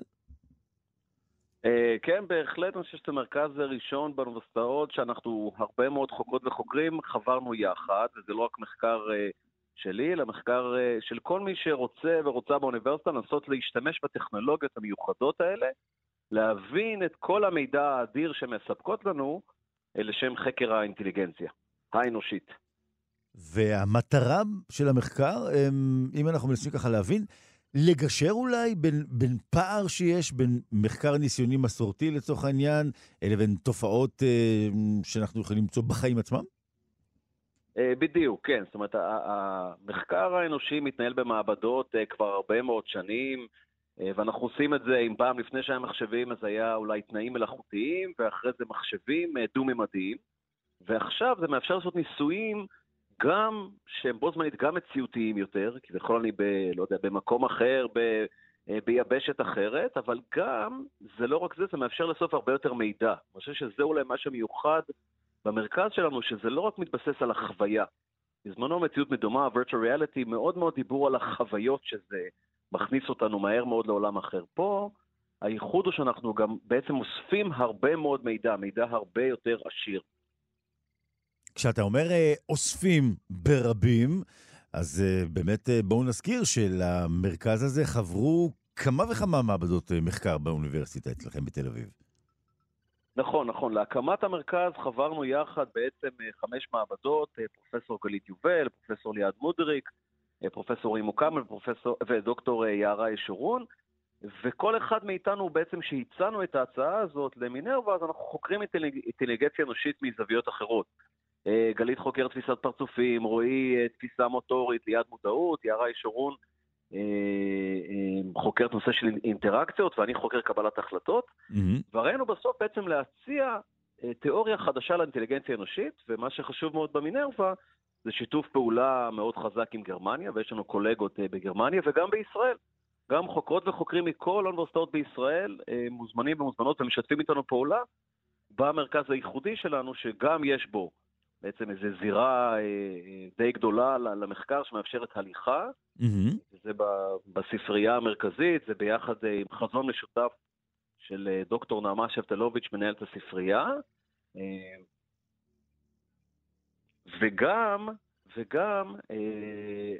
וגם זה בעצם מרכז ידע, יש לנו אנשי צוות שיודעים להשתמש בטכנולוגיות הייחודיות האלה להספת ניסויים מדו-מימד לתלת-מימד, בעצם לטכנולוגיות האלה. אז על אילו מחקרים, ככה אנחנו יכולים באמת לשלוח מבט מן הדברים שאתם שולחים, מה שנקרא, את הידע המדעי שלכם אליהם? אז כרגע אנחנו בעצם רק בהתחלה של ההקמה של המרכז, אבל דוגמאות כבר שמתחילות לרוץ, זה דוגמה ניסוי בהתנהגות מרחבית. זה דוקטורנטי אצלי במעבדה, שאפשר ללכת ממש בתוך מבוך. הייחוד של הטכנולוגיה הזאת שיכולה לייצר בעצם סביבה חדשה מאוד מאוד מהר, בצורה ייחודית, אז אתה מגיע לזירה, למרכז, ופתאום אתה בתוך מבוך, כמו טימי, זה הסבה של ניסוי בבעלי חיים משנות ה-80, שלא היה אפשרי עד עכשיו. עכשיו, בשנייה אחת אפשר ללכת בתוך מבוך ולבדוק אסטרטגיות ניווט, ממש תוך כדי הליכה אמיתית, אבל בסביבה מדומה. פרופסור ליעד מודריק התחילה להריץ באמת ניסויים של נושא של מודעות. זה ממש זאת ההתחלה בתוך המרכז שלנו. הזכרת את שיתוף הפעולה עם גרמניה, זאת אומרת, ישנם מרכזים בינלאומיים כאלה נוספים ברחבי העולם? אז האמת באמת, שוב, במרכזי מחקר של מציאות מדומה היו קיימים וקיימים, כי הטכנולוגיה היא לא חדשה. הייחוד שלנו, וזה גם באמת לכן העניין הגרמני, הוא ביכולת המיוחדת שלנו לעשות שימוש בדאטה, שאני אומר מה זה הרבה מאוד מידע, מידע עשיר. כשמישהו או מישהי בוחרים בניסוי רגיל, נניח בוא ניקח ניסוי התנהגות מרחבית. לרוב זה נעשה עם החיצים, כמו משחק מחשב על מסך מחשב. אצלנו בעצם הולכים במרחב, ואז יש הקלטה מלאה של כל הגוף, הקלטה של תנועות העיניים, אז זה מידע הרבה יותר עשיר מאשר ניסוי רגיל, וזה עוד ממש בחיתוליו בכל העולם, והאמת המנהל של מרכזי מינרווה מברלין, אז הוא בא אלינו והסתכל ולומד, אומר בוא תעזרו לי להקים כזה מרכז אצלנו, למחשבה העתידית הזה, שבאמת איזו תשתית שמאפשרת לעשות הרבה מאוד מחקרים, למידע מאוד עשיר. זה משהו שוואנס הוא מוקם במדינה מסוימת, אז הוא ישמש מוסדות אקדמיים נוספים, או שאנחנו בעתיד, אתה חושב, אולי נראה גוף אקדמי נוסף בישראל מקים גם מרכז כזה משלו, שזה מייתר את העניין? לא, זה לא מייתר את העניין, כמו שיש מרכזי MRI, זה לא מייתר את העניין. החשיבות פה זה המשתמשים ומרכז הידע. מעבר לשטח הגדול שיש לנו, וזה שוב פעם באמת בזכות מנהלת הספרייה, דוקטור נמר שפטלוביץ', שראתה את החזון, והיא אחראית על תחום הלמידה וההוראה במרכז, אז האיכות פה זה השטח, אבל גם המומחיות. זה לא זול. בעצם היום הטכנולוגיה נהייתה יחסית זולה יותר, אבל יש לנו גם כוח אדם מומחה, ויש לנו צוות, מנהל הסטודיו שלנו, טל ציפורי, כבר בחור צעיר, אבל עם 11 שנות ניסיון, אז הוא מאוד מאוד ייחודי, שמעניין אותו רגע לא רק לעבוד בהייטק, אלא גם לעשות דברים אקדמיים. ועכשיו יש לנו סטודיו, יש לנו מעצב ותוכניתנית, אז הרעיון פה באמת הידע, איך משתמשים בטכנולוגיה? אפשר, יש במקומות אחרים זירות ומכשירים, אין בעיה לקנות. הידע בשילוב השטח מאפשר לנו משהו ייחודי, ואנחנו מקווים שעוד רבים ורבות אחרים גם יצטרפו אלינו וגם יקימו אצלם, אין בעיה להריץ, כל אחד רוצה להריץ אצלו במוסד, זה נחמד. אבל ביחד, אנחנו עובדים היום בשיתוף ביחד, אנחנו, מה שנקרא, הדור החדש הצעיר באוניברסיטאות אוהב לעבוד בשיתופי פעולה, וכך אנחנו עושים גם כאן. תום, הזכרת שאתם ככה עדיין בתחילת הדרך, הזכרת כמה מן הרעיונות וכמה מן המחקרים, כמו שאמרת שפרופסור מודריק כבר מתחילה לעשות, ודוקטור ישורון, אז מתי מה שנקרא פרופר כבר נוכל להעיר אותך בשעת בוקר למחקר ספציפי נקודתי, שנאמר לך, פרופסור שיינברג, ספר לנו על X, מתי זה כבר ככה עתיד להתרחש? אז זה כבר כמה חודשים, אני מעריך שופר יקרה. באמת, חלקנו הרצנו זה כבר במעבדות שלנו, אבל עכשיו זה ממש עשינו איזה קוונטום ליפ, קפיצה מאוד משמעותית למומחיות של כוח האדם. עוד כמה חודשים, אני יודע שגם כן באמת פרופסור גלית יובל כבר עובדת בנושא של מחקר פרצופים בסצנה יותר ריאליסטית בתוך כיתה. אז ממש אני חושב כמה חודשים נוכל להריץ, ואנחנו הבטחנו בעצם מינרבה, זה היה תהליך מאוד ארוך לזכות במרכז הזה, אז אנחנו הבטחנו להם שתוך כמה שנים, 6 שנים כבר נוכל להגיד דברים חדשים על האינטליגנציה האנושית. זה הכוונה לתקוף את הרעיון מכיוונים מחקריים שונים עם הקולגות מישראל ובחול. אז אני מקווה שתוך כמה חודשים יצא המחקר הראשון מהמרכז שלנו, ואחרי זה תוך כמה שנים נוכל להגיד משהו מעניין וגדול יותר על האינטליגנציה האנושית, תוך 6 שנים, 12 שנים. יש זמן. יש זמן. אז אתם מקווים ואנחנו מצפים, ואתה יודע, ועד הרגע הזה כולנו מאזינים, ואנחנו בהחלט רוצים להודות לך. פרופסור תום שיינברג, ראש מרכז מינרווה לחקר האינטליגנציה, מבית הספר לנוירוביולוגיה, ביוכימיה וביופיזיקה, בפקולטה למדעי החיים על שם וייס באוניברסיטת תל אביב, תודה בהצלחה. תודה רבה נתיב, שהמשך יום נעים.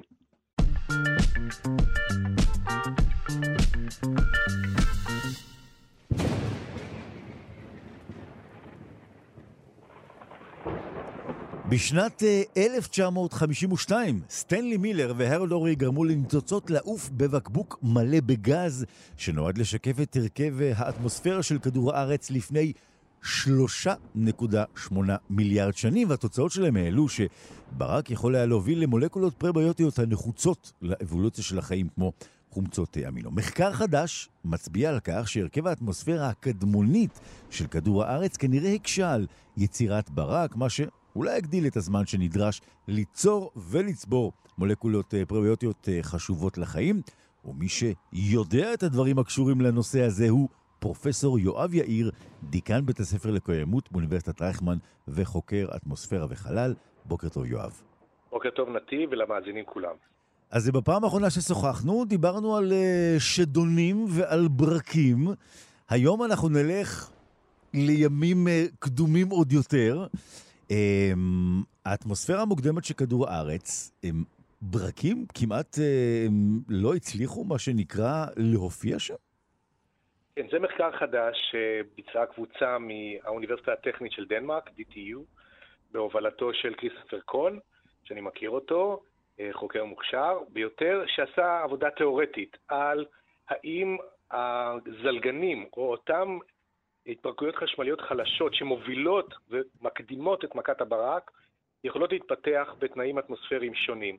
הם לקחו את הנושא של ההרכב הקדום, כמו שאמרת, הניסוי של יורי ומילר, שהוא נחשב אבן דרך בהבנה שלנו של התהליכים הפרביוטיים כאן בכדור הארץ הקדום לפני 3.8 או 4 מיליארד שנים, והכניסו לתוך בקבוק תרכובות כמו H2O, כלומר מים, מתאן, CH4, אמוניה, NH3 ומימן מולקולרי, H2, והשאירו את זה בבקבוק שהיה חשוף לקרינה אולטרה סגולה, שהרי באותם שנים עתיקות עוד לא הייתה שכבת אוזון שתבלום את הקרינה, ומדי פעם הכניסו גם ניצוצות חשמליים שדימו את אותם ברקים. אז כמו שאתה אמרת, התוצאה של ניסוי יור ומילר היה שבאמת נוצרו המון מולקולות ביולוגיות או פרה-ביולוגיות, שעל פי התיאוריה שימשו כמרכיבים באותו מרק קדמוני, שממנו נוצרו אחר כך המולקולות האורגניות הראשונות, אחת התאים הראשונים. מה שכריסטופר קוך טוען, והקבוצה שלו מדנמרק, זה שברקים בתרכובות גזים מסוימות לא נוצרים כל כך בקלות. אותם זלגנים, השלב המקדים של זרימה של אלקטרונים שניתזים מהמולקולות עקב שדות חשמליים חזקים, היא איטית יותר וקשה יותר, וזה תלוי מאוד בהרכב הגזים הקדמוני, שאנחנו רק משערים אותו, אנחנו לא יודעים אותו בוודאות. אז אם אטמוספירה, לצורך העניין, עשירה בחנקן ופחמן, אז צריך שדות חשמליים שיהיו חזקים עוד יותר כדי להתחיל את התהליך? כן, בערך ב-28% יותר חזקים, על מנת לתלוש את האלקטרונים הללו, שייצרו את מה שאנחנו קוראים אלקטרון אבלנש, מפולת, ואת הזלגנים, את הסטרימרים הללו, שאחר כך מתפתחים לפלזמה לוהטת, שהיא זרם חשמלי שמיינן את האוויר, ואותו אנחנו רואים כברק. אז זה לא אומר שלא היו ברקים באטמוספירה הקדומה של כדור הארץ, ואני חושב שאחת החולשות בעיניי של המחקר של קון, היא שהוא מניח שברקים נוצרים רק בתוך ענני שערה רגילים, אבל מה שאנחנו יודעים, כדור הארץ הקדום היה גם עשיר מאוד בפעילות געשית, וגם בתצפיות היום רואים שבתוך הפלומות של הרי געש נוצרים ברקים בקצב מסחרר, ממש ברקים חזקים מאוד. אז אחת ההשערות היא שברקים נוצרו באטמוספירה הקדומה של כדור הארץ, לא רק בענני שערה רגילים, אלא גם בעננים שקשורים להתפרצויות געשיות או לפעילות וולקנית כלשהי, וגם כאן עדיין אנחנו לא יודעים מה הקושי או הקלות של התפרקות חשמלית, אבל יש להניח שזה פחות קשה ממה שכריסטופר קון טוען במחקר שלו. הוא בדק מאין בעצם מגיעות כל המולקולות הפרביוטיות? לא, הוא הסתפק בחישוב תיאורטי במודל של פיזיקת פלזמה, לראות כיצד מתפתחת ההתפרקות החשמלית בתערובת גז נקייה. הוא לא הלך עד הסוף, כלומר למדל את הברק עצמו ואת הריכוזים של המולקולות האורגניות שתיווצרנה כתוצאה מהאינטראקציה בין הזרם החשמלי של הברק לבין אותם מרכיבים מולקולריים שמשוערים להתקיים באטמוספירה הישנה של כדור הארץ. אנחנו, באמת, הוא קלה בדבר אחד, וזה שאנחנו לקחנו את ניסוי יורי ומילר כתשובה עם סימן קריאה ל... הנה, אז ככה הופיעו המולקולות הביולוגיות, הפרה-ביולוגיות הראשונות, פשוט צריך לתת לחשמל לעבוד. והוא שם סימן שאלה, או סימן שאלה וסימן קריאה, ואומר, זה לא כל כך קל וצריך לבדוק וגם לסמלץ. יש לומר, לא רק בחישובים תיאורטיים, אלא גם ממש ללכת למעבדה ולעשות את הניסוי שוב, אולי עם תנאים חשמליים אחרים, ולראות במדויק יותר את מה שנעשה רק בשנות ה-50 של המאה הקודמת. אגב, אני רק רוצה לציין, נתיב, שזה אולי שמע תמוה, אבל לא הרבה קבוצות בעולם חזרו על ניסוי יור ומילר. מעט מאוד אנשים אחרי ההצלחה המסחררת והניברוי שהוכח כנכון, לא הרבה מעבדות חזרו על הניסוי, ורק עכשיו, ממש בשנים האחרונות, אני יודע על קבוצה באוניברסיטת אופסלה בשוודיה, שמנסה לשחזר את ניסוי יור ומילר בתנאים אחרים, קבוצה בהולנד, באוניברסיטת איינדהובן, שעושה דברים דומים, אז אנחנו נצפה לגילויים ולתגליות מרעישות בשנים הקרובות. יואב, אבל עברו 70 שנה מאז הניסוי, ובמשך 70 שנה אף אחד, מה שנקרא, לא אמר לעצמו, בוא ניכנס למעבדה ונבדוק? כן, זה קצת מפתיע, כי התוצאות היו כל כך חזקות ולא שנויות במחלוקת, והם, אגב, ישבו היטב סביב החשיבה על היווצרות החיים באותן שנים. יש לזכור ששנה אחר כך, ווטסון וקריק גילו את המודל של הספירלה של ה-DNA, עם 4 אבני הבניין של החומצות אמינו, שאגב, נוצרו כמובן, או מרכיביהן נוצרו בניסוי מילר, אז הכל fit into place, כמו שאומרים. הנה, יש לנו מנגנון שמייצר את אבני הבניין. הנה יש לנו את המולקולה שאחראית על שיתוק החומר הגנטי בתאים, בחד תאים קדומים, אז case closed לכאורה. ובאמת די הפתיע, וגם אני, שאני חוקר הרבה מאוד שנים בתחום, לא עלה בדעתי לערער או לנסות לבדוק שוב את ניסוי יורי ומילר בתנאים אחרים. הוא היה כל כך חזק ומשכנע. אז זה מה שקורה באמת, כמו שאתה אומר, שיש ניסוי כל כך מוצלח, 70 שנה עברו כבר מאז הניסוי הזה. אני רוצה לשאול אותך, לגבי עקרון, אתה כמובן הדגשת כמה דברים שהוא לא עשה אולי כמו שצריך היה לעשות, והדגשת גם את הנקודה שהוא לא הלך עד הסוף. כלומר, הוא לא הלך עד הסוף, מאיזו סיבה בעצם אנחנו יכולים לשער? אני חושב שהם פרסמו במאמר ראשון מתוך סדרה של מאמרים שהם מתכננים לעשות וסימולציות מתקדמות שהם יעשו בהמשך הדרך. זאת אומרת, אני מניח שזה רק הפרסום הראשון, והם ילכו וימשיכו לסבך ולשכלל את המודל שלהם כדי לכלול עוד וריאציות על הקוקטייל הקדום הזה של הגזים באטמוספירה המשוערת של כדור הארץ הקדום, ויכול להיות שהם ילכו באמת וחשבו גם את מה שאנחנו קוראים את ה-production efficiency, את יעילות היצירה של התרכובות הכימיות הפרה-ביולוגיות שהכי מסקרנות אותנו. כי ברור לך ולמאזינים ודאי שאם מכת ברק מייצרת כמויות זניחות של המולקולות הללו, אז זה כנראה לא באמת המנגנון אותו אנחנו מחפשים. לעומת זאת, אם אנחנו מקבלים ריכוזים גבוהים מכל מכת ברק, אני רוצה להזכיר למאזינים, היום בכדור הארץ יש 50 ברקים בשנייה בממוצע, אז בכדור הארץ הקדום והסוער והטיר העננים מכל הסוגים, יכול להיות שקצב הברקים היה הרבה הרבה יותר גבוה. אז אם אמנם, כפי שקון טוען, כל ברק הוא ברק, קשה לו לייצר בעצמו את התרכובות הללו, אבל אם יש לך הרבה מאוד ברקים על פני תקופה מאוד מאוד ממושכת, אתה בסוף תקבל את המסה הקריטית של חומרים פרביוטיים כדי להתחיל את אותה ביולוגיה שאנחנו היום נמצאים בסופה. איך אנחנו רואים בכלל את מכון החלל הלאומי בדנמרק? איך הם מבחינת מדרג בתחום? זאת אחת הקבוצות החזקות בעולם. היה לי הכבוד ואפילו הזכות לעבוד איתם בשנת 2015. הקבוצה עוסקת בבנייה ובתצפיות על סופות ברקים, על שדונים, על מה שנקרא TGF, terrestrial gamma ray flashes. הם בין המובילות בעולם, אם לא הם וקבוצה מקבילה מאוסלו, נובגיה, ועבדתי שם עם מדענים מבריקים, ועד היום אני עובד איתם אגב, גם בניסוי הנוכחי של איתן סטיבה, שעשיתי בשבועיים האחרונים. עליו דיברנו כאן בשידורים. כן, כן. אני נעזרתי בקבוצה מ-DTU בחלק מתחזיות הברקים. אז הנה גם פרגונים לעמיתים שם בדנמרק. אז אנחנו רוצים לומר כמובן תודה כתמיד לך, פרופסור יואב יאיר, דיקן בית הספר לקיימות באוניברסיטת רייכמן, חוקר אטמוספירה וחלל. תודה יואב, בוקר טוב. כן, להתראות.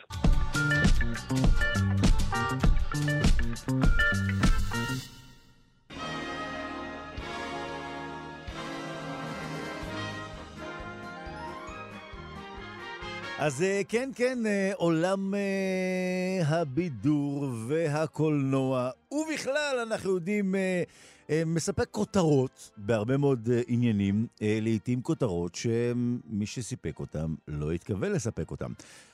אחרי ענייני שלמה גרוניך בשבוע שעבר, אנחנו הולכים עכשיו לעסוק בענייני פליטות פה, אלו ואחרות מפורסמות שקצת גם חיסלו לכמה אנשים קריירות. אז כדי לעשות את העניין הזה, נאמר שלום למי שפליטות הפה שלו לא חיסלו לו את הקריירה, כי הוא עדיין כאן. יונתן, אין לי פליטות פה, גת, מרצה לתרבות ומבקר תרבות. בוקר טוב יקירי. בוקר טוב, נתיב. אז שמע, הקריירה שלך בסדר, פליטות הפה שלך לא חיסלו אותם, אבל... קריירה, בוא, קריירה. קריירה. שמע. מרצה, מבקר, אתה יודע, זה קריירה. תראה, אבל אני צריך, אז בוא, אני צריך ללכת בין הטיפות פה ברעיון, לא לפלוט. בדיוק, תשמע, פליטת פה לא במקום, והרעיון הזה הופך להיות הרעיון האחרון שלך. שמע, באמת, ישנם פליטות פה, שאתה יודע, שעושות כותרות, אבל ישנן כאלו שגם לוקחות את הקריירה למטה בצורה קיצונית. אין ספק, תשמע, הפליטת פה המפורסמת ביותר בישראל, כמובן, זאת שמצטטים אותה כל הזמן, היא כמובן הצ'חצ'חים של דודו טופז. נכון. עכשיו, מה שקרה עם דודו טופז אחרי, מאוד מעניין, הוא, אתה יודע שהוא ברח מהארץ. הוא ממש ירד למחתרת לחלוטין, כמו שאומרים. כן, הוא טס לארצות הברית לתקופה, והוא סיפר שכשהוא טס לחול, אז בדרך ירקו עליו, אתה יודע, בשדה התעופה ירקו עליו בדרך למטוס. לא צחוק. אז הייתה לו תקופה כזאת של באמת מתחת לרדאר, אבל בגלל שהוא אחר כך חיבק את זה, והפך את זה למופע שבו הוא קצת מלכה את עצמו, קראו לה מופע פליטת פה. פליטת פה, נכון, ככה. אחד המופעים המצליחים ביותר של קומיקאי בישראל, המופע הזה רץ, אם אני לא טועה, יותר מ1,000 פעם. וואו. והוא בעצם עשה לעצמו קאמבק והפך להיות הישראלי, הקונסנזוס, במשך שנים לא מועטות, הוא הפך להיות לישראלי האהוד ביותר על המרקע. הוא קיבל בתוכנית שלו 51% רייטינג. 51% רייטינג בערוץ 2. בלתי נתפס, כן. מבחינת אחוזים, הוא מנצח את הסופרבול מבחינת היחס. כמובן שאחר כך מה שקרה לו זה משהו נורא והיום, אבל אם אנחנו מתייחסים... אבל אני אומר, רק בוא נזכיר, הנאום הצ'חצ'ח 181 הוא בעצם 3 שנים לקח לו עד שהוא חזר, 3 שנים, זה משמעותי. אבל באמת איכשהו בהתנהלות מאוד חכמה שלו הוא הצליח להפוך את העוקץ הזה לבאמת הצלחה מסחרית אדירה, אבל זה לא קרה לכולם ככה, אתה יודע, יש אנשים שממש איבדו קריירה, ממש התרסקו לגמרי. אתן לך דוגמה, למשל, יש קומיקאית אמריקאית, הייתה מאוד מצליחה, קטי גריפין, שהיא הצטלמה לסטרונת אינסטוש עם כאילו הראש של דונלד טראמפ קרוץ ביד שלה. היא עשתה את זה בפרפרזה כאילו על משחקי הכיף, בזמן שהוא היה נשיא. זאת הייתה בדיחה מאוד לא מוצלחת, שחיסנה לה את הקריירה לשנים לא מועטות. והיא בעצם לא רק חיסנה לה את הקריירה, היא הפכה להיות, אתה יודע, בן אדם שאסור להתקרב אליו, והיא קיבלה איומים על חייה, וזה התגלגל בצורה מאוד מאוד לא יפה, עד שאתה יודע, בסופו של דבר גם היא עשתה איזה סוג של ניסיון לעשות קאמבק, אבל היא לעולם לא תחזור להיות מה שהיא הייתה, היא בעצם נתנה גט קריצות לחצי מהעם האמריקאי. היא פוטרה מ-CNN, באמת, ובוטלו לה תפקידים, כמו שאנחנו מכירים מהאירועים הללו. בהחלט, בהחלט. עכשיו, תשמע, יש אמנים שזה גם כן מאוד פגע בהם, כמו נאום הקמאות ומנשקי הקמאות של גרבוז. כן. למרות שהוא טוען, ואני די נוטה להסכים איתו, שהכוונה שלו לא הייתה לרדת על עדות המזרח, אלא לרדת על רבנים שמנסים לשכנע אותנו לנשק קמאות וככה להיכנס להיריון בדברים כאלה, כן? אבל יכול להיות שההתנסחות שלו באמת הייתה לא מוצלחת, אבל השימוש בפליטת הפה שלו הפך להיות שימוש פוליטי, זה היה ממש צמוד לבחירות, ודרך אגב, אני מאוד ממליץ לכל מי שמתכוון לתת פליטת פה, לא לעשות את זה בסמוך לבחירות, כי יש סבירות לא קטנה שבעקבות זה הוא... השתמשו באמירה שלו לרעתו, כן? זאת אומרת, אין כבר פליטת פה, חבר'ה? תפרסמו את זה כמובן. תעשו את זה בתקופה ש... תפרסמו את זה כמה שאפשר. שאין בחירות. שמע, עוד מישהי בת עמנו, יהודיה, רוזן חברתנו, גם היא בחורה קצת שלא יודעת לשמור על הפה שלו. גם רוזן וגם רופי גולדברג, שהייתה לה התבטאות איומה ונוראה, שאמרה שבעצם השואה זה לא היה רצח יהודים מתוך גטו, כי זה בעצם קרב בין לבנים. זה היה ממש נורא, לשמוע, היא כמובן חזרה בה מיד. זה היה בראיון טלוויזיוני, נכון? זה לא בראיון טלוויזיוני, זה בתוכנית שהיא מגישה בחלק מהפאנל שלה. אז ככה שזה לא יצא לה ככה, כן? תשמע, יש גם קומיקאית אחרת מהצד השני שקוראים לה ג'ון ריברס, עליה שלו, מנוחתה עדן. שהיא דיברה על הדוגמנית הגרמניה, היידי קלום, והיא אמרה שהפעם האחרונה שגרמניה הייתה כל כך חמה, זה כשהגרמנים עמדו ליד התנורים. אוי ואבוי. עכשיו, תשמע, זו בדיחה מאוד קשה, והיא קיבלה על זה המון נזיפות, אבל היא הצליחה לצאת מזה, היא אמרה, תסלחו לי, אני יהודייה, המשפחה שלי נרצחה בשואה, לי מותר. אגב, הטיעון הזה של some of my best friend are, זה טיעון שמשתמשים בו רבות, הוא תופס? הוא מסייע לצאת מתקלות? זה כבר הפך להיות קלישה איומה ונורא. תראה, מישהו שממש חוסלן לו הקריירה בחייו, זה כמובן מאיר אריאל, שכינה את ההומואים והלסביות מדגירה של מחלות, ואמר שהם יכולים להביא לקץ האנושות. הבעיה הייתה שזאת לא הייתה פליטת פה חד פעמית, זה הלך איתו לאורך הרבה מאוד זמן, אנשים חושבים שזאת הייתה פליטת פה, זה לא ממש נכון. רואים את זה גם בכתבים שלו במשך השנים, שיש שם כל מיני התבטאויות מאוד מאוד לא לעניין כלפי הקהילה הגאה, ולקח לו המון זמן להתנצל, זאת אומרת, לקח לו שישה שבועות, לפי מה שאני בדקתי, להתנצל ולחזור בו. הוא המשיך להגיד, הוא אפילו השווה את הקהילה הגאה לאוטיסטים. והוא אמר משפט די מחריד, הוא אמר, אני לא רוצה להשוות חלילה, אתה יודע, תמיד המשפטים האלה מתחילים את זה, אני לא רוצה להשוות חלילה, אבל אם היה נולד לי בן אוטיסט, אז לא הייתי משוויץ בזה. כאילו הוא התכוון להגיד לגבי מצד הגאווה. כמו שהאוטיסטים לא משוויצים בזה שהם אוטיסטים ככה. אני לא יודע את מי הוא ניסה להעליף פה, את האוטיסטים, את ההומואים. בכל מקרה, זאת הייתה התבטאות שהיה מאוד קשה לעבור עליה לסדר היום, ואכן, הקהילה הגאה יצאה נגדו.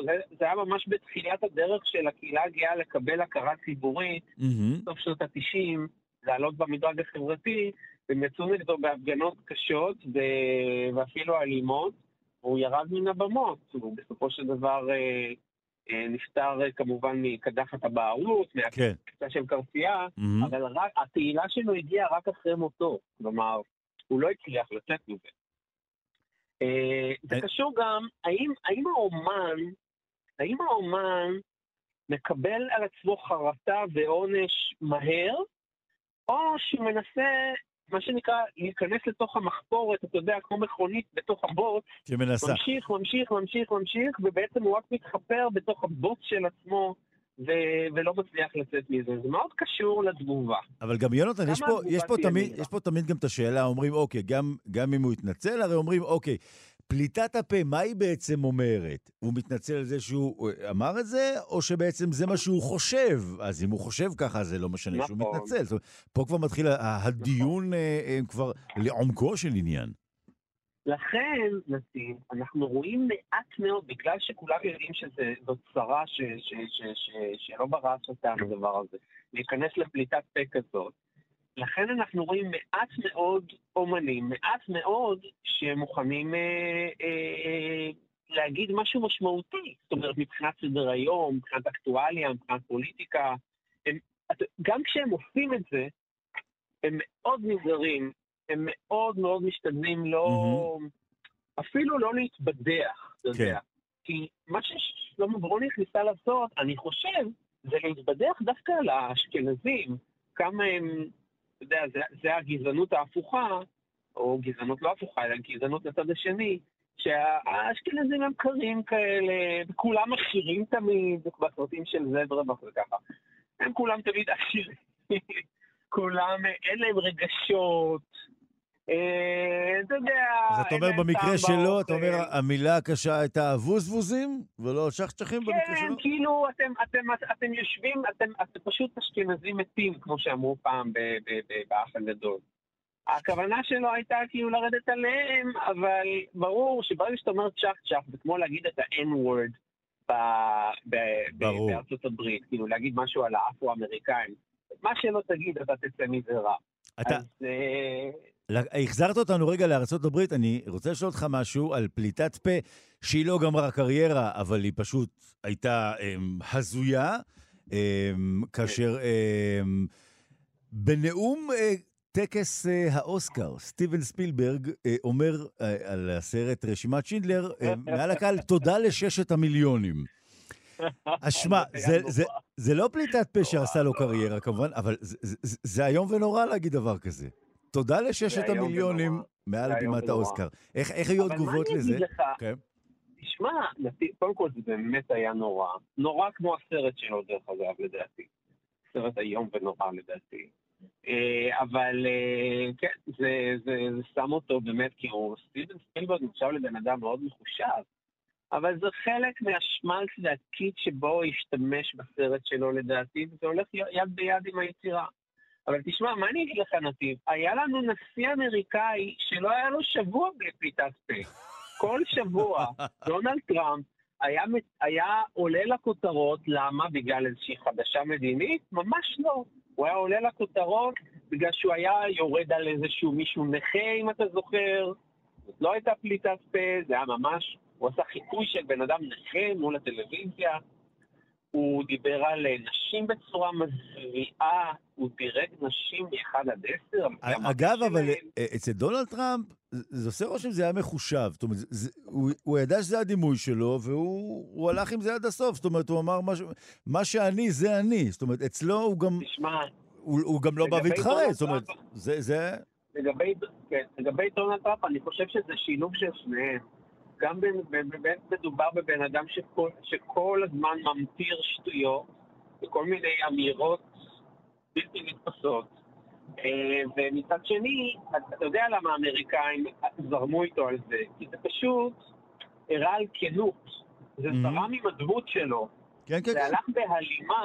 אנשים אמרו, טוב, הוא אומר את האמת. הוא אומר את מה שהוא חושב, הוא אומר את מה שהוא מרגיש. ואז זה בניגוד אולי, וזה בניגוד אולי, אתה יודע, לאיזשהו אומן שאומר משהו, חוזר בו, מתנצל, פה הוא אמר, אוקיי, זה מה שאני חושב, וזהו. יונתן, אנחנו... אני לא... נכון, אני אף פעם לא שמעתי אותו מתנצל.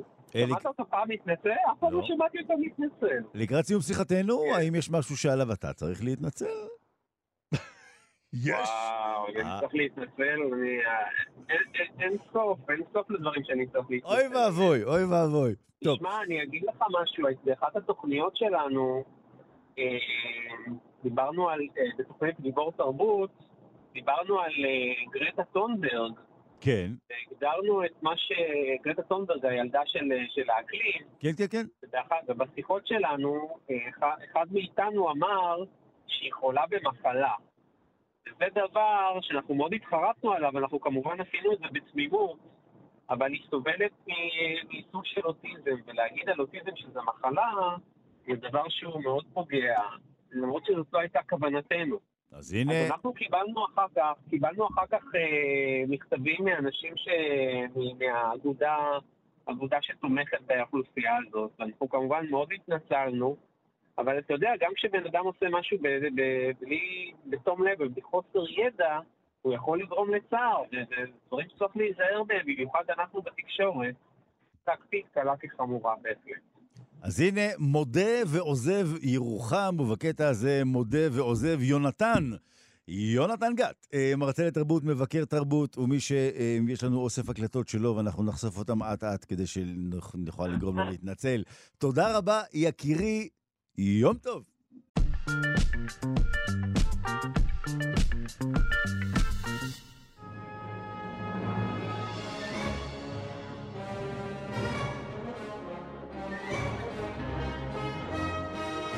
כאשר אנחנו שומעים את הצלילים שלוקחים אותנו לסיפורי ההיסטוריה המטורפת של העולם, אנחנו בדרך כלל אומרים לעצמנו, איזה סיפור מטורף נשמע הפעם. הפעם אנחנו עם סיפור באמת מטורף. ערן מנהר, עורך ומגיש ההסכת מנהר הזמן, בוקר טוב. בוקר מעולה, מה נשמע? הפעם אתה באמת ככה מה שנקרא בוחן את עצבינו המרוטים ממילא בשעת בוקר מוקדמת, עם סיפור באמת מטורף, נכון? הסיפור הזה רק מתחיל אולי רומנטי, אבל הוא ממשיך כמו דרמת מתח אפלה, אתה יודע, מהסוג הזה שיש לו קטגוריה בנטפליקס. מה זה? זה קטגוריה נפרדת לדעתי צריך לסיפור הזה שמיד נשמע אותו. זה אפלה פלוס. נכון, בוא נתחיל. והוא אמיתי, שזה מה שהכי אפל פה. כן, בדיוק. אז בוא נתחיל בגרמניה, אנחנו בשנת סוף המאה ה-19, 1877, שם נולד בחור, הפך להיות בחור שקיבל את השם קרל טנצלר. בילדותו, טנצלר האמין בכל ליבו, כי הוא נצר למשפחת אצולה. זה לא ממש נכון, אבל הוא סיפר שאנה קונסטנטינה פונקוזל, שהיא אחת האצילות האלה מהעבר, הגיעה לבקר אותו מן המתים, והיא גילתה לו שאהבתו היחידה תהיה אישה יפהפייה וכחת שיער. זאת אומרת, כי שיער מורנט איתו שחורה. כן. אבל כנראה שזה לא היה כזה חשוב, כי עד גיל 43 מספיק לשכוח הכל, והתחתן עם אישה אחרת, הקים איתה משפחה, ובשנת 1926 הם עשו שינוי בחיים, ארזו את הכל, ועברו לפלורידה שבארצות הברית. עד כאן סיפור. עד כאן זה עוד לא מפחיד, זה עוד בקטגוריית סרטים לכל המשפחה. כן, זה אפילו דרמה רומנטית. אבל הנה מגיע הטוויסט הרומנטי. תוך שנה, בני הזוג טנצלר נפרדו, קרל עזב את הבית ואת העיר, לא את המדינה, הוא עבר לקיו-ווסט בפלורידה, והוא אפילו שינה את השם. הוא אימץ את שם משפחתה של האצילה המדומיינת שלו, ועכשיו קראו לו קרל פונקוזל. והוא החל לעבוד בבית חולים כטכנאי רנטגן. הוא אפילו קרא לעצמו רוזן, נכון? כן, היו בכלל כאלה אציל. כן, ברור, אציל, כן. בדיוק. אז לא חלפו כמה שנים, והנה מגיעה אל בית החולים אישה צעירה, יפה וחולה, עם שיער כהה. מריה אלנה מילגרו דה הוואס, היא הסתובבה תחת השם הלן בכל זאת הברית, וכשהגיעה לעשות צילום רנטגן, קרל שלנו היה בשוק. כי הנה היא, הבחורה שהוא חיכה לה כל חייו. הנה היא הגיעה. רק שהיא הייתה חולה בשחפת. וזה לא הפריע לו. הוא לא יכול היה לתת לה להיעלם מחייו, הוא רצה אותה, אבל ככל שהוא רצה אותה, היא אמרה לו, לא.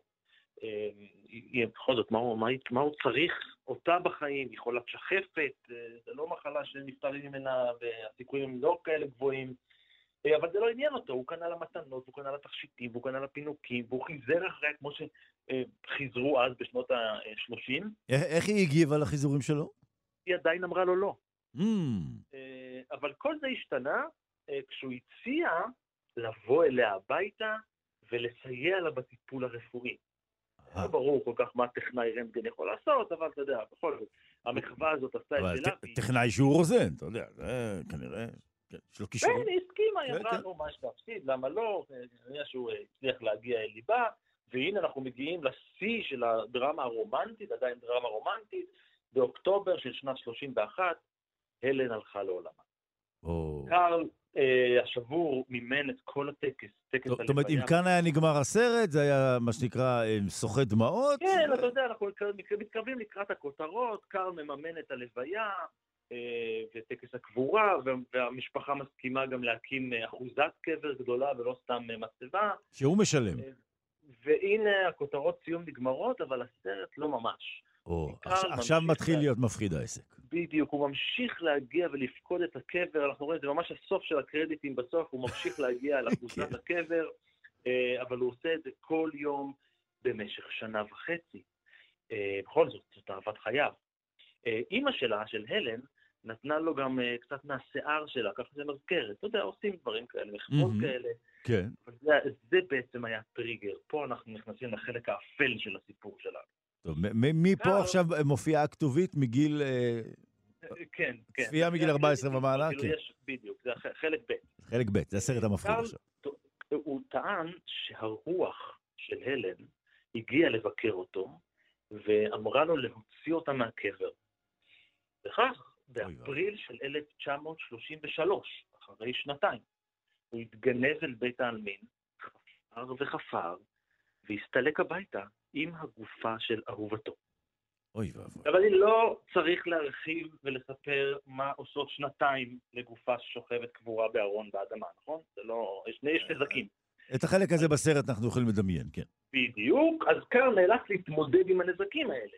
אז הוא שיפט את הגופה, הוא חיבר את העצמות עם חוטי מתכת, הוא מילא אותה בסמרטוטים, הוא יצק גם עם תערובת של גבס ושעווה, כדי שהכל העסק הזה לא יתפרק, והוא קבע גם שתי עיניים מזכוכית, וייצב פאה מאותו שיער. מהשיער שהוא קיבל, המקורי.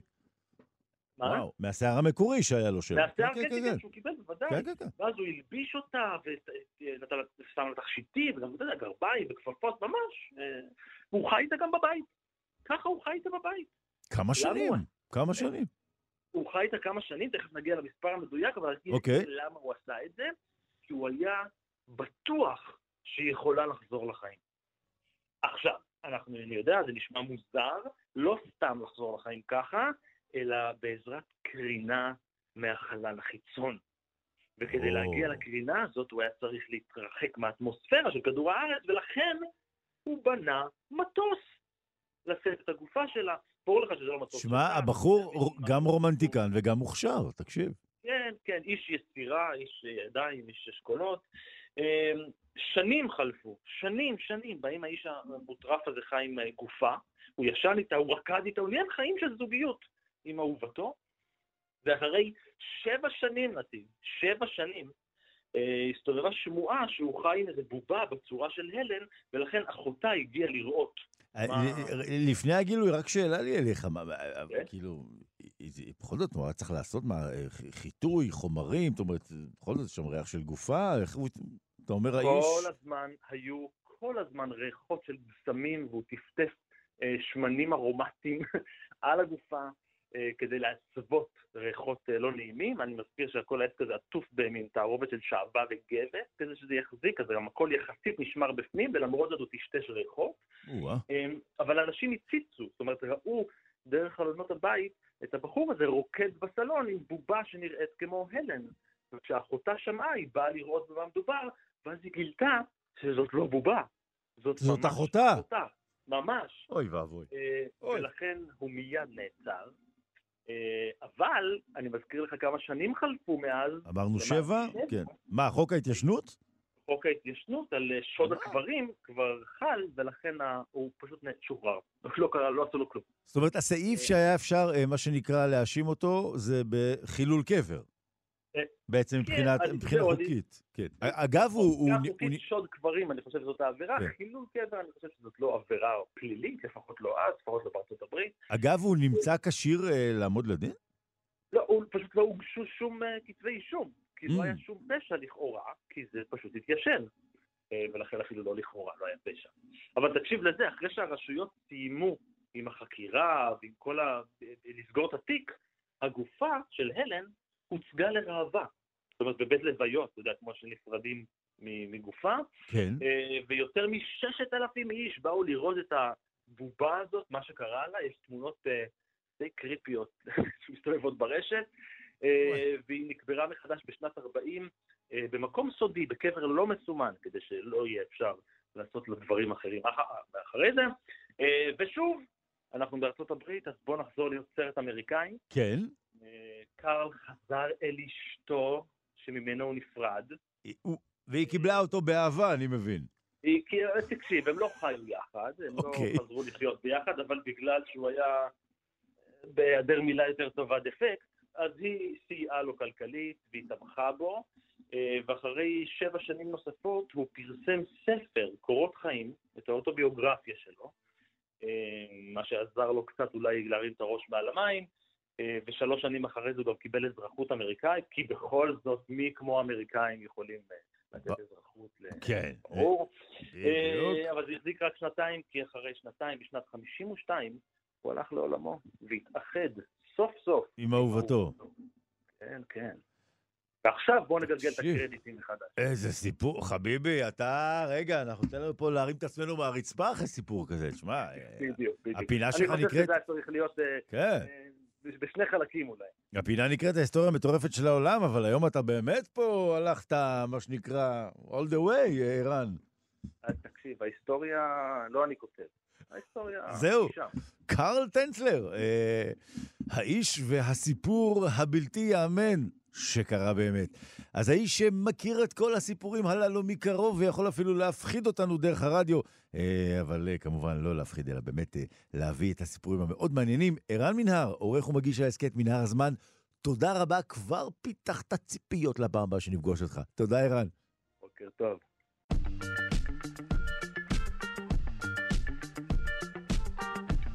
אנחנו מתקרבים בצעדים זריזים אל עבר השעה 9:00, אל הרגע שבו גואל פינטו ייקח את המיקרופון הזה, זה הרעש הזה של המיקרופון, עובר עכשיו לידיו האמונות של גואל, לשעתיים של גם כן תרבות שמיד כאן יצאו לדרך. אנחנו נאמר תודה רבה לכל האורחים שהיו כאן הבוקר הזה, לכל החוקרים והמדענים, לכל המאזינים שהם אתם, וכמובן לצוות שלנו. תודה רבה לעורך רז חסון החסון, למפיקה בעלת השם היוקרתי אלכסנדרה לויקר, על הביצוע הטכני תודה רבה לסופר די-ג'יי אלון מקלר, כאן באולפן נתיב רובינזון. אנחנו נזכירכם, אנחנו נהיה כאן גם מחר 7:00, ובינתיים אתם מוזמנים להצטרף לקהילה הרשמית של 3 שיודעים בפייסבוק, כאן 3 שיודעים, וגם אפשר להאזין לנו כהסקט בכל זמן ובכל מקום, באמצעות היישומון של כאן, ספוטיפיי, אפל, גוגל, וכל הדברים החשובים שיוכלו לסייע לכם להתגבר על הגעגועים שלנו גם עליכם. עד מחר 7:00, לכולכם יום טוב מלא ידע.